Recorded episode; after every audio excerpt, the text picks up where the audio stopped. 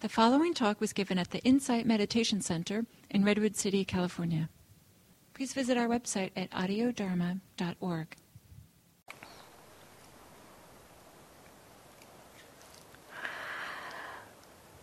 So, our practice this week, uh, today is the first day or the uh, kind of the orientation and instruction uh, day uh, for our week long non residential daily life practice retreat. So today I'll be offering practices and tools and suggestions for incorporating mindfulness into the midst of your everyday activities. And um, um, the, the, the structure, so today I'll be offering those, those practices, those tools, those techniques, and then during the week we will gather um, I will be here every morning and every evening during the week from 7:30 to 9 a.m. in the morning, from 7:30 to 9 p.m. in the evening. And this is really where the the juice of the daily life practice retreat happens because the uh, the conversations that happen and it's largely conversational although I will um, be offering some more tools and explicit teachings as we go during the week. But largely, what happens during these daily life practice weeks is that there's a conversation with you and me about how you're exploring mindfulness in daily life. And so it's very, it's very conversational and very um, uh, tuned to what you're actually experiencing during the week. So I encourage you as much as you can to come during during these sessions during the week. Um, I, I, realize that uh, for many of you, your lives are scheduled fully, and um, it's not a requirement to come every morning and every evening during the week. Uh, but I do uh, suggest if you'd like this to feel like a retreat, and those who I, I have um, taught on this retreat in the past and who have attended regularly have have said just how deep and how um, profound the week can be when it's treated as a retreat and when you do come regularly during the week. May not be able to come every morning and every evening, um, but but just the kind of the bracketing of our of our work day with dharma conversation and practice has a very profound and um, uh, building effect over the week to support and encourage your uh, your practice in daily life, if only for just showing up and and having it be something that you're doing during this week. You know, during the day, you'll remember. Oh, right, I'm going back to IMC in the evening. That will help you remember to be mindful. Uh, as you prepare uh, your breakfast in the morning, you'll be remembering. Oh, I'm getting ready to go to IMC. That will help you to be mindful. And so it provides a kind of a container uh, this retreat provides a container that brackets our week with uh, with Dharma, with teachings and instructions. So we have the, a half day today and a day long on Saturday, and every day during the week, bracketing our day with whatever uh, whatever you're engaged in, whether it's work or being um, being a parent um, at home or volunteer, whatever your everyday life is like. Uh, this practice. Um, can infuse it, and the, the container of the retreat offers a support for that. So I encourage you to come as much as you can during the week. And then uh, Saturday, we will have a day long um, that will uh, offer a mm, kind of a more uh, open awareness practice that integrates very well with daily life practice. During the week, um, Monday evening and Thursday evening, there are the usual um, uh, entire community events. I will be teaching those talks. I'll be offering the talks on Monday and Thursday evening. But on those evenings, it will be more of a stealth daily life practice retreat um, because uh, the entire community is going to be here for that. So the topics that I'll speak on will be of relevance to the daily life practice retreat. Um, but we won't be having the conversation that we'll be having at other times during the week.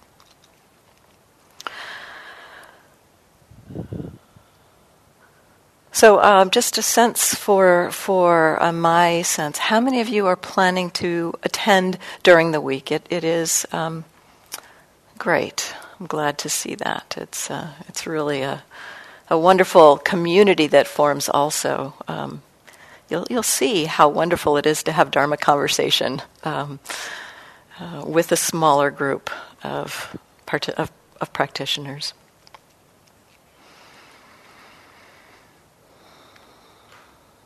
So,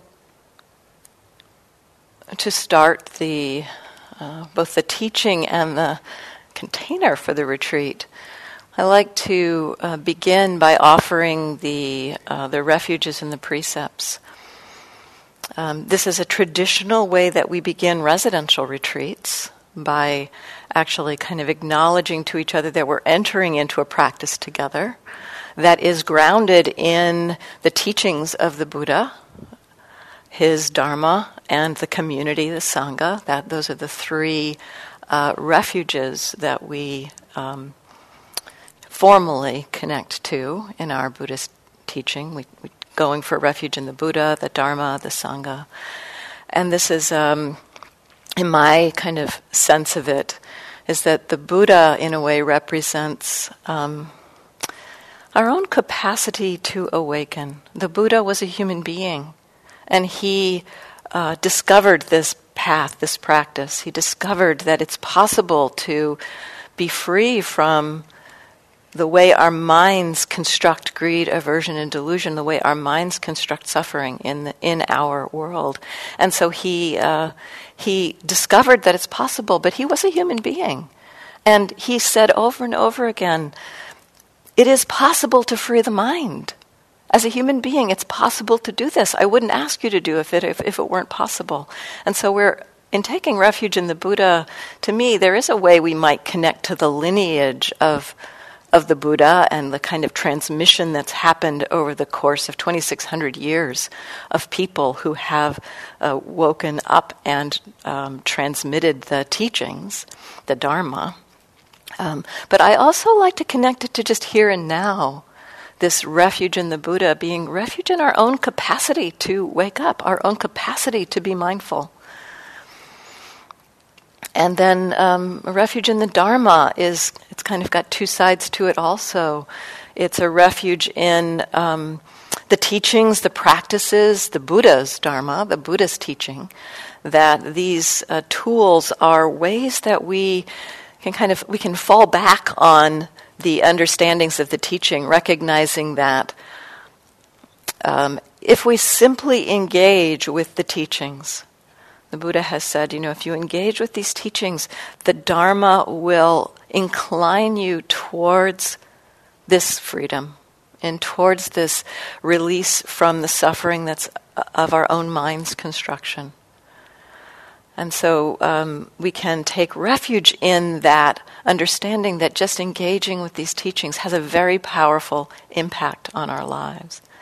And then another framing for the word dharma in the suttas is that a dharma essentially also not only means the Buddha's teaching, but also refers to just the truth of experience, the truth of the way things are, things as they are.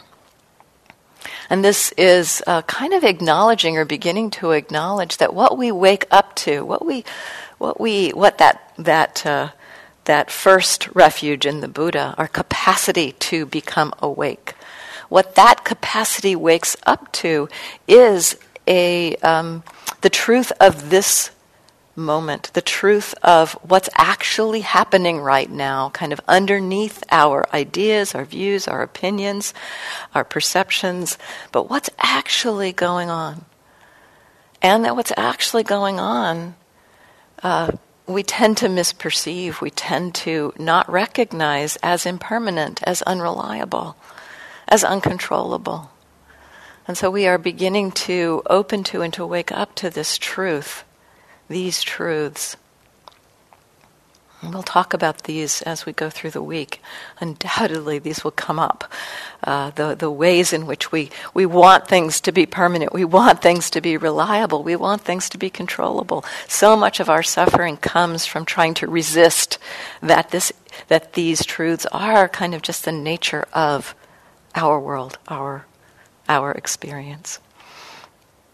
And so taking refuge in the Dharma is taking refuge in both the teachings and in the, uh, the truth.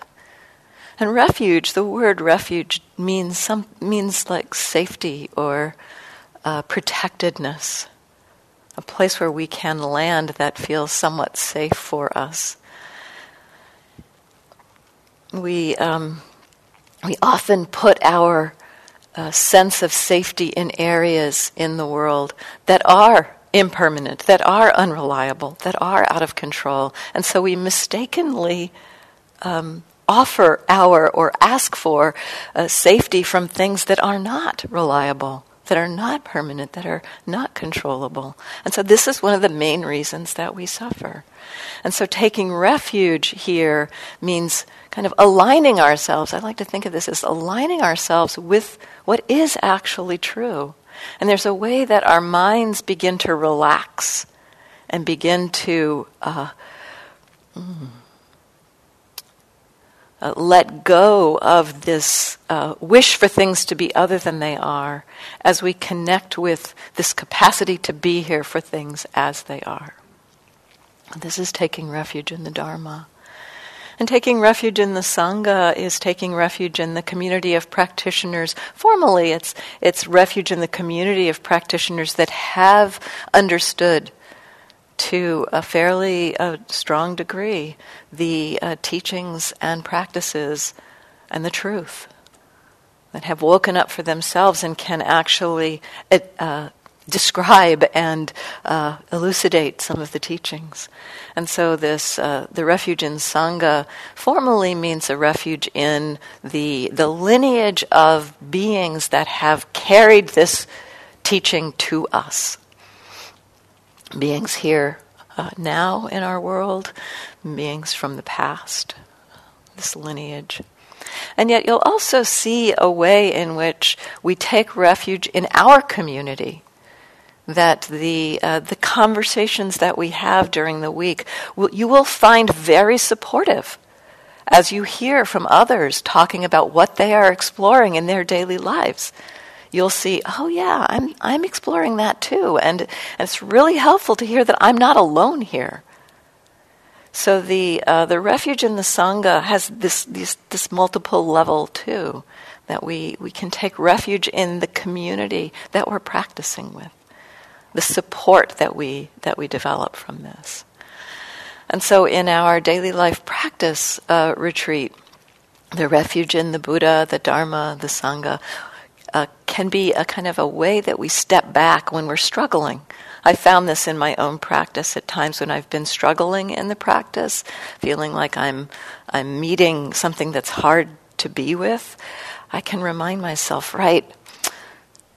Refuge in the Dharma, Things are impermanent, unreliable. Or refuge in the Dharma. What's up to me right now is to just see can I meet this as best I can? Or refuge in the truth, refuge in community. That these, these refuges can help to support us during the week. And then um, the precepts.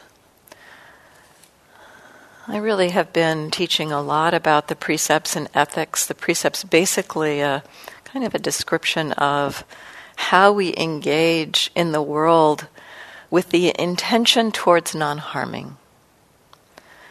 And this is so critical, especially in daily life practice, where we're directly engaged with uh, other people.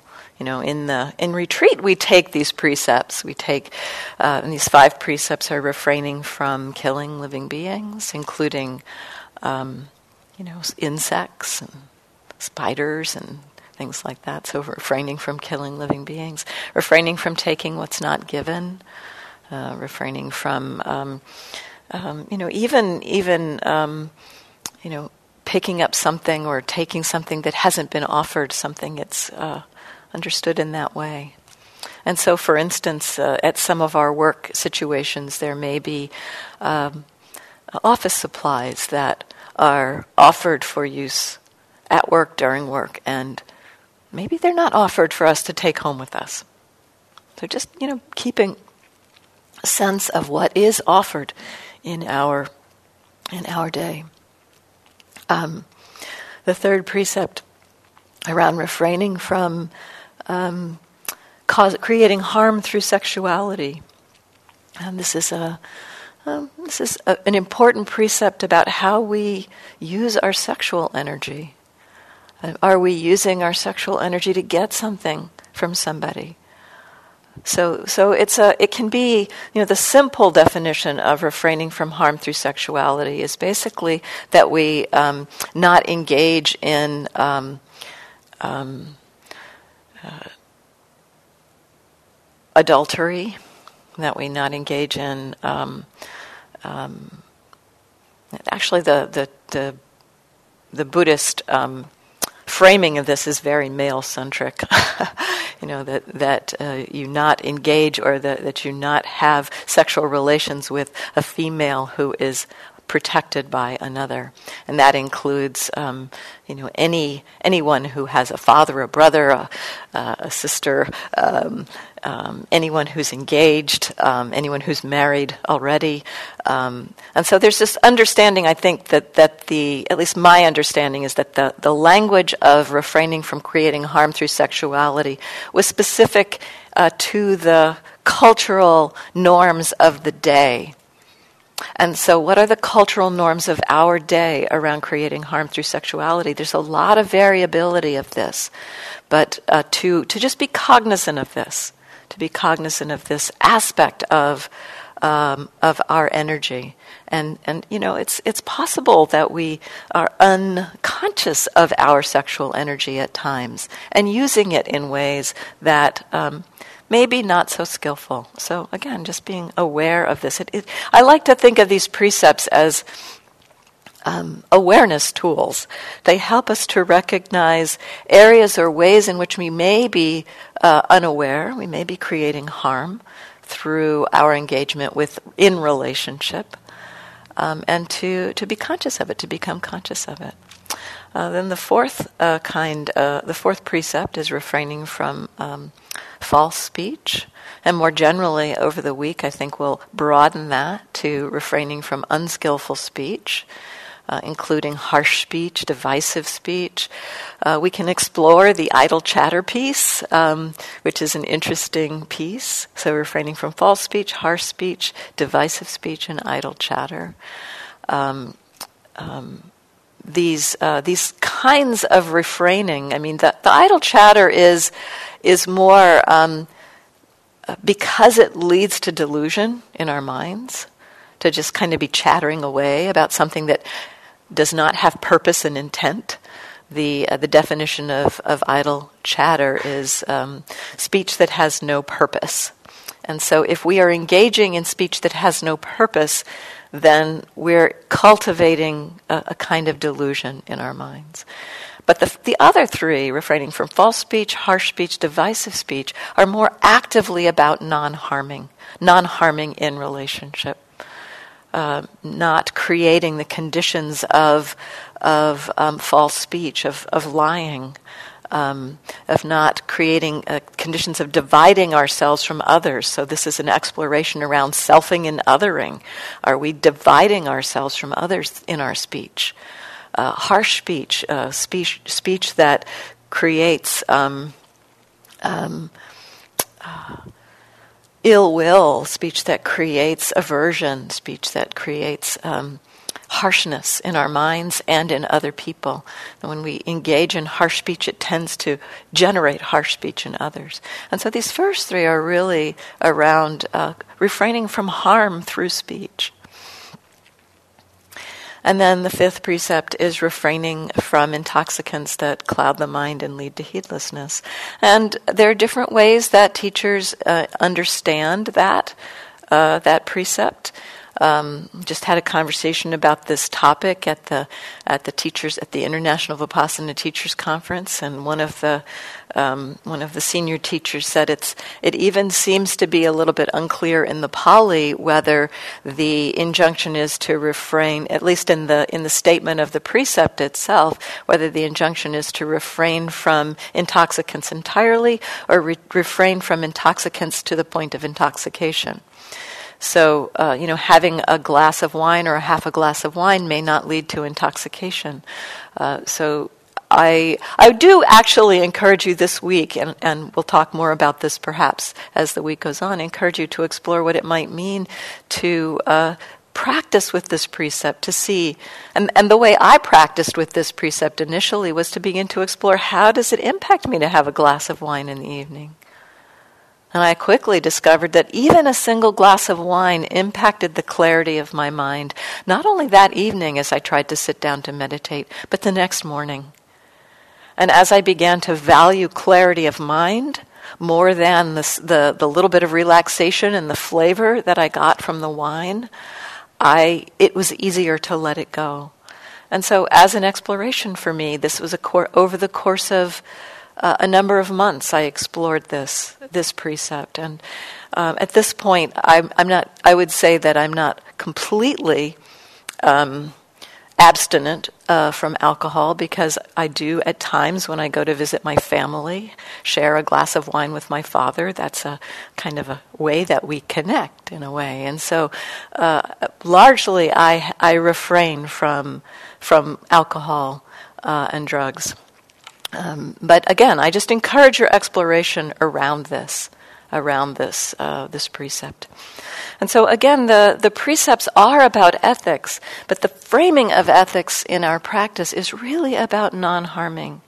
The Buddha is actually highlighting these areas of engagement with each other as places where if you're if you are um, harming other beings through killing or taking what's not given or through sexual misconduct or through some of these ways of harming through speech, then we are uh, creating a world in which uh, suffering is um, a resulting from our actions.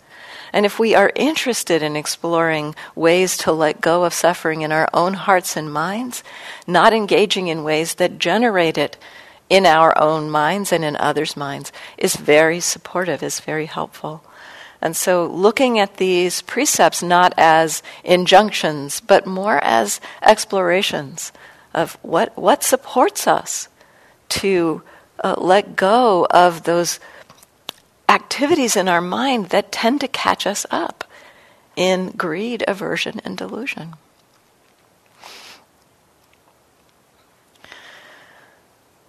So, um, in particular, this week, the theme that I'm going to offer for the Daily Life Practice Retreat is a theme of intention. Um, so, I'll, we'll offer some of the tools for generally bringing mindfulness to daily life, but to um, kind of emphasize or explore intention in our um, in our lives, and kind of reflecting on intention and seeing how reflecting on our intention, our aspiration, our intention, and uh, the moment to moment areas of volition in our experience, that this shapes our our lives. And having wholesome intention having intention grounded in the wish towards or the, the direction towards letting go, the direction towards freedom from suffering, having our intentions grounded in non ill will, in, um, in renunciation, in compassion, in non harming. Having our intentions grounded in those areas leads us to engage in, in the world connected to this um, skillful direction. And so, as we reflect on intention, we begin to see that it, it supports us in our uh, relationships. Really, I think this whole area of ethics is the Buddha asking us be mindful in relationship. It's not just about sitting down and closing your eyes and being mindful on the cushion. It's, it's about being mindful in relationship. And that's so much of what we're doing in our daily life practice. So, for this week, um, to set the container for the retreat and um, to offer the conditions for us to all kind of come together, I'd like to offer the refuges and precepts as uh, informal and so we'll do this. Now uh, we'll chant the, uh, the refuges in Pali together. Um, and this uh, basically the first part of this chant is an homage to the Buddha, Uh, those those words are Namo Tassa Bhagavato Arahato Samma Sambuddhasa, and it's basically an homage to the Buddha who woke up to this truth uh, by himself, self self awakened one is is one of the Samma Sambuddhasa, self awakened one. Uh, and then we'll uh, take refuge in the Buddha, the Dharma, the Sangha, three times. So the, the, the language is Buddhang, Buddha, Saranang, which means refuge, and Gacchami, which means to go towards, to walk towards. Buddhang Saranang Gacchami, I go for refuge in the Buddha. Dhammang Saranang Gacchami, I go for refuge in the Dhamma. Sarana, Sanghang Saranang Gacchami, I go for refuge in the Sangha. The second time, the third time, we add, uh, for the second time, Dutiyampi before uh, the phrase. So Dutiyampi Buddhang Saranang Gacchami. And then Tatiyampi the third time. Tatiyampi Buddhang Saranang Gacchami. Um, so we'll chant this together. No, we'll chant this. I'll do call and response uh, for those of you who are unfamiliar with the chanting. So I'll chant um, for the Namo Tassa, the homage. I'll chant a few words at a time. For the um, the first refuge, I'll chant a few words at a time. Um, the then we'll then I'll chant a line at a time so that we can get through this. And I think many of you already know this. So if you don't, just kind of go along for the ride. And then for the precepts, uh, we'll do those in English.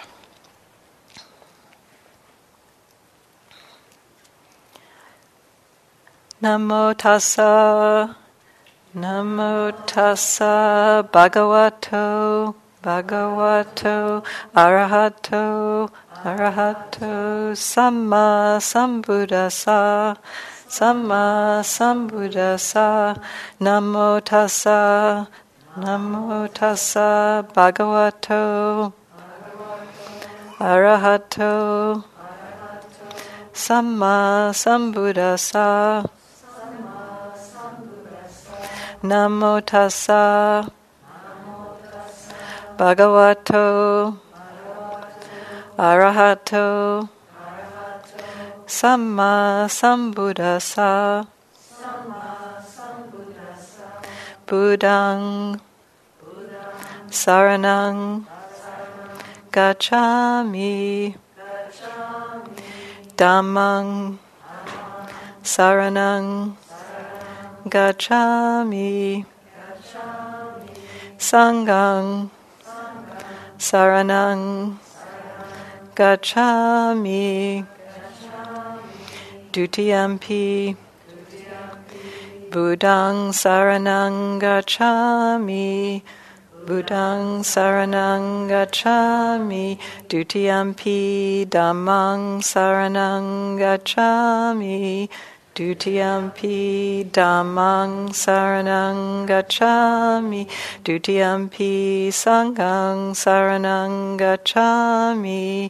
Dutiyampi Sanghang Saranang Gacchami. Tatiyampi Buddhang Saranang Gacchami Tatiyampi Buddhang Saranang Gacchami. Tatiyampi Dhammang Saranang Gacchami. Tatiyampi Dhammang Saranang Gacchami. Tatiyampi Sanghang Saranang Gacchami. Sanghang Saranang Gacchami. I undertake the training to refrain from harming living beings. I undertake the training to refrain from taking that which is not given. I undertake the training to refrain from creating harm through sexuality. I undertake the training to refrain from false speech. I undertake the training to refrain from intoxicants that cloud the mind and lead to heedlessness.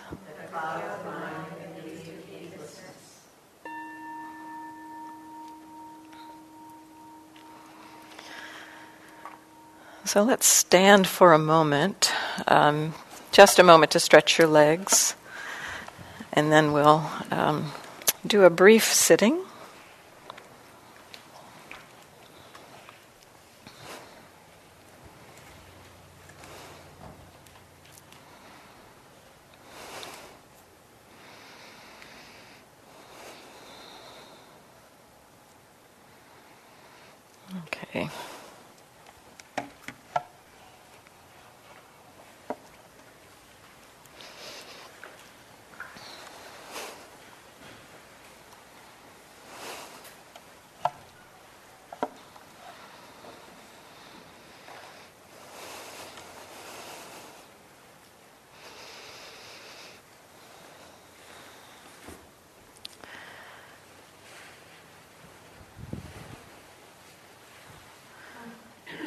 Something I'll emphasize over and over during the week is the power of relaxation. That as we relax our mind, and our relaxed mind, or non relaxation of mind, tends to be a mind that is pulled into thoughts of past or future, or even thoughts around the present moment. And a relaxed mind actually is can be very naturally present and available. And so beginning with relaxing the body.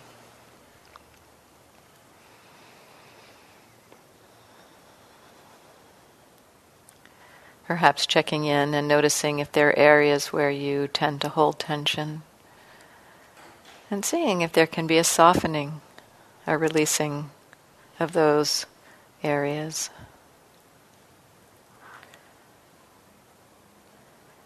Perhaps even taking a deeper breath, which supports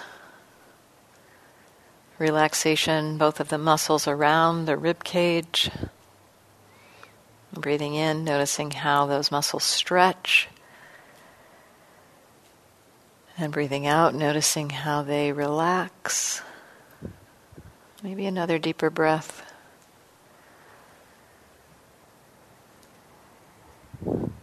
And also, this deeper breath supports relaxation through getting a little bit more oxygen into the system, which supports relaxation.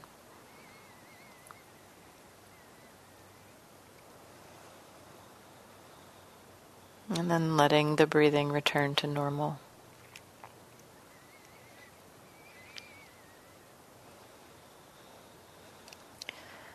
I like to encourage not only the relaxation of the body, the muscles, the outer surface of the body, but also sometimes it's possible to relax kind of in the depth inside in the core of the body. Not always, but just right now, check in and see. Maybe it's possible to relax inside the throat.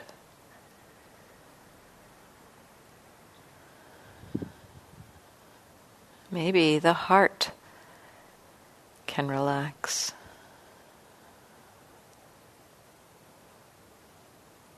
Maybe the stomach can relax.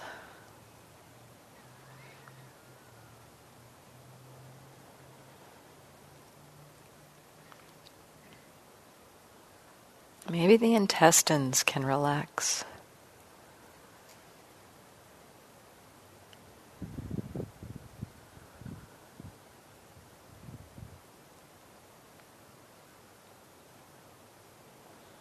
And maybe even the mind, mental tension can then relax.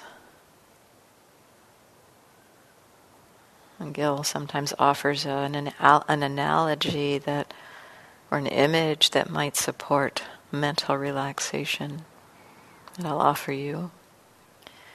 As though your brain were a muscle. See if you can relax your brain.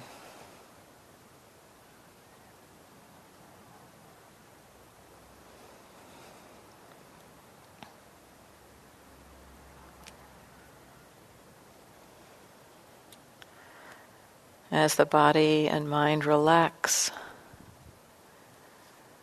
there can be a very natural awareness that's simply in very simple way, aware of yourself sitting here. Just noticing that you're aware in this moment, aware of your body sitting in space, aware of hearing, hearing my voice, hearing sounds outside, quiet sounds in the distance sounds in the room.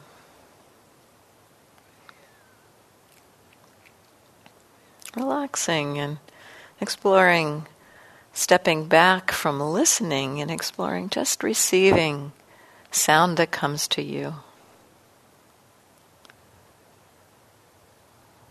There's actually very little work we need to do to hear.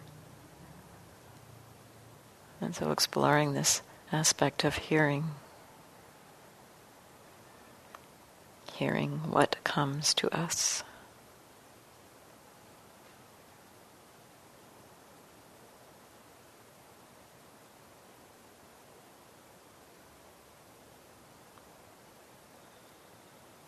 And also receiving body sensations as we settle, we can become aware of all kinds of sensations happening in our body. Sometimes I like to use the analogy of opening to this field of our body sensations, almost as if we were, were hearing it. Opening to hearing or listening to the body sensations. Receiving Perhaps the contact points of your hips against the chair or cushion or bench. Contact points of hands, feet.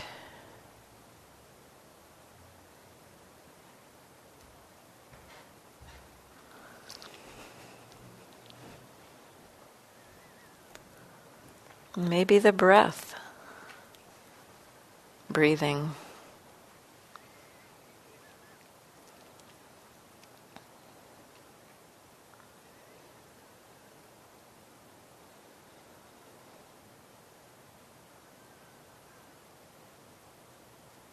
Exploring this possibility of being available for just this simple experience of human life being lived in this moment.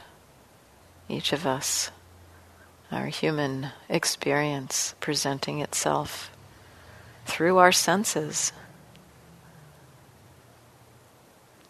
through sound, through body sensation, perhaps through sight if your eyes are open, or through sight if you're noticing kind of a, a visual field of shape and color behind your closed eyes.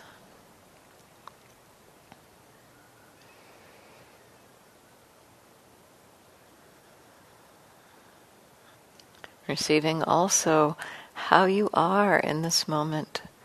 What is your mood or state of mind at this moment?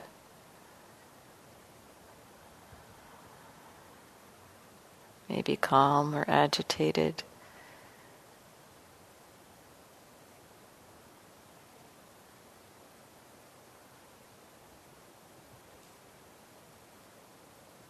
At ease, confused. Whatever you're experiencing is part of the truth of this moment's experience. thoughts may be coming through.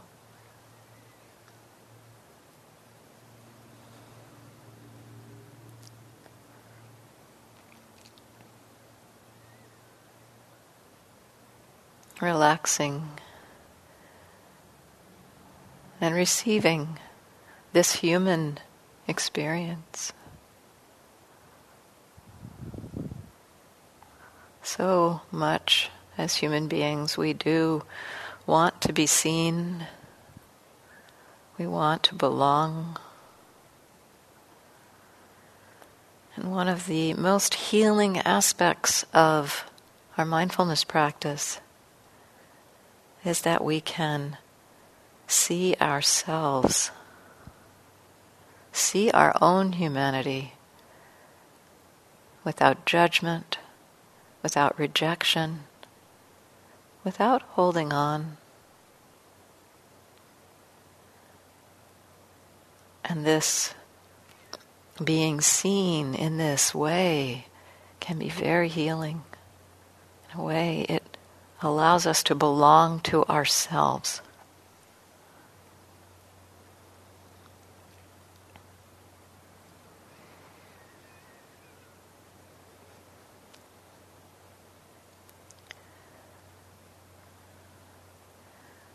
Some of you may find it easeful to simply relax and receive what's most obvious for you in this moment.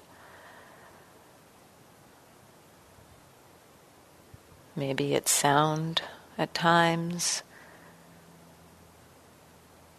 Maybe it's body sensations or breath or a feeling.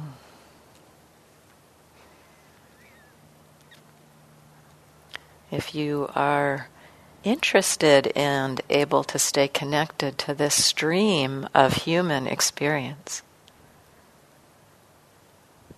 That is a form of meditation practice.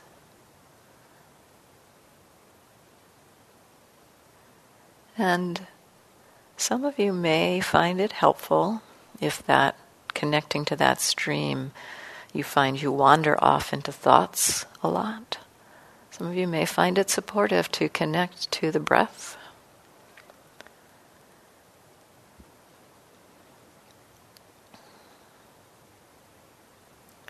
Breathing in, knowing that you're breathing in.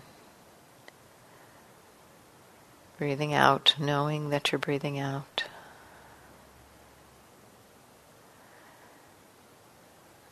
And yet, it doesn't need to be an exclusive kind of attention with the breath.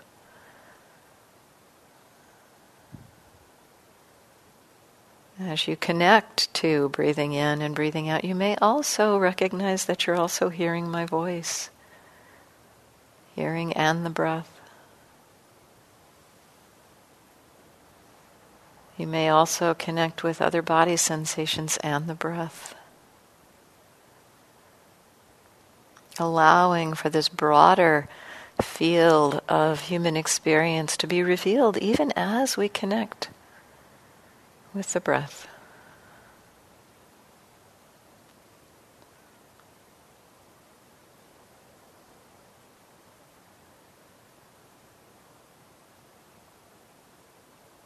And of course, the mind will get caught into thought, will get lost. And in that moment, at some point, you'll recognize that. That moment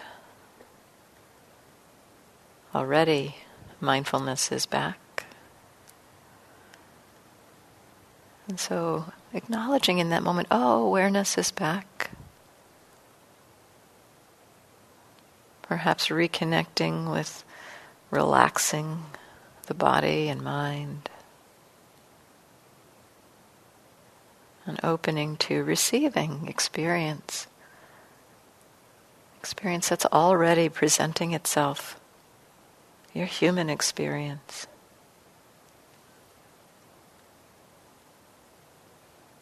And connecting with the experience of breathing, if that's supportive for you.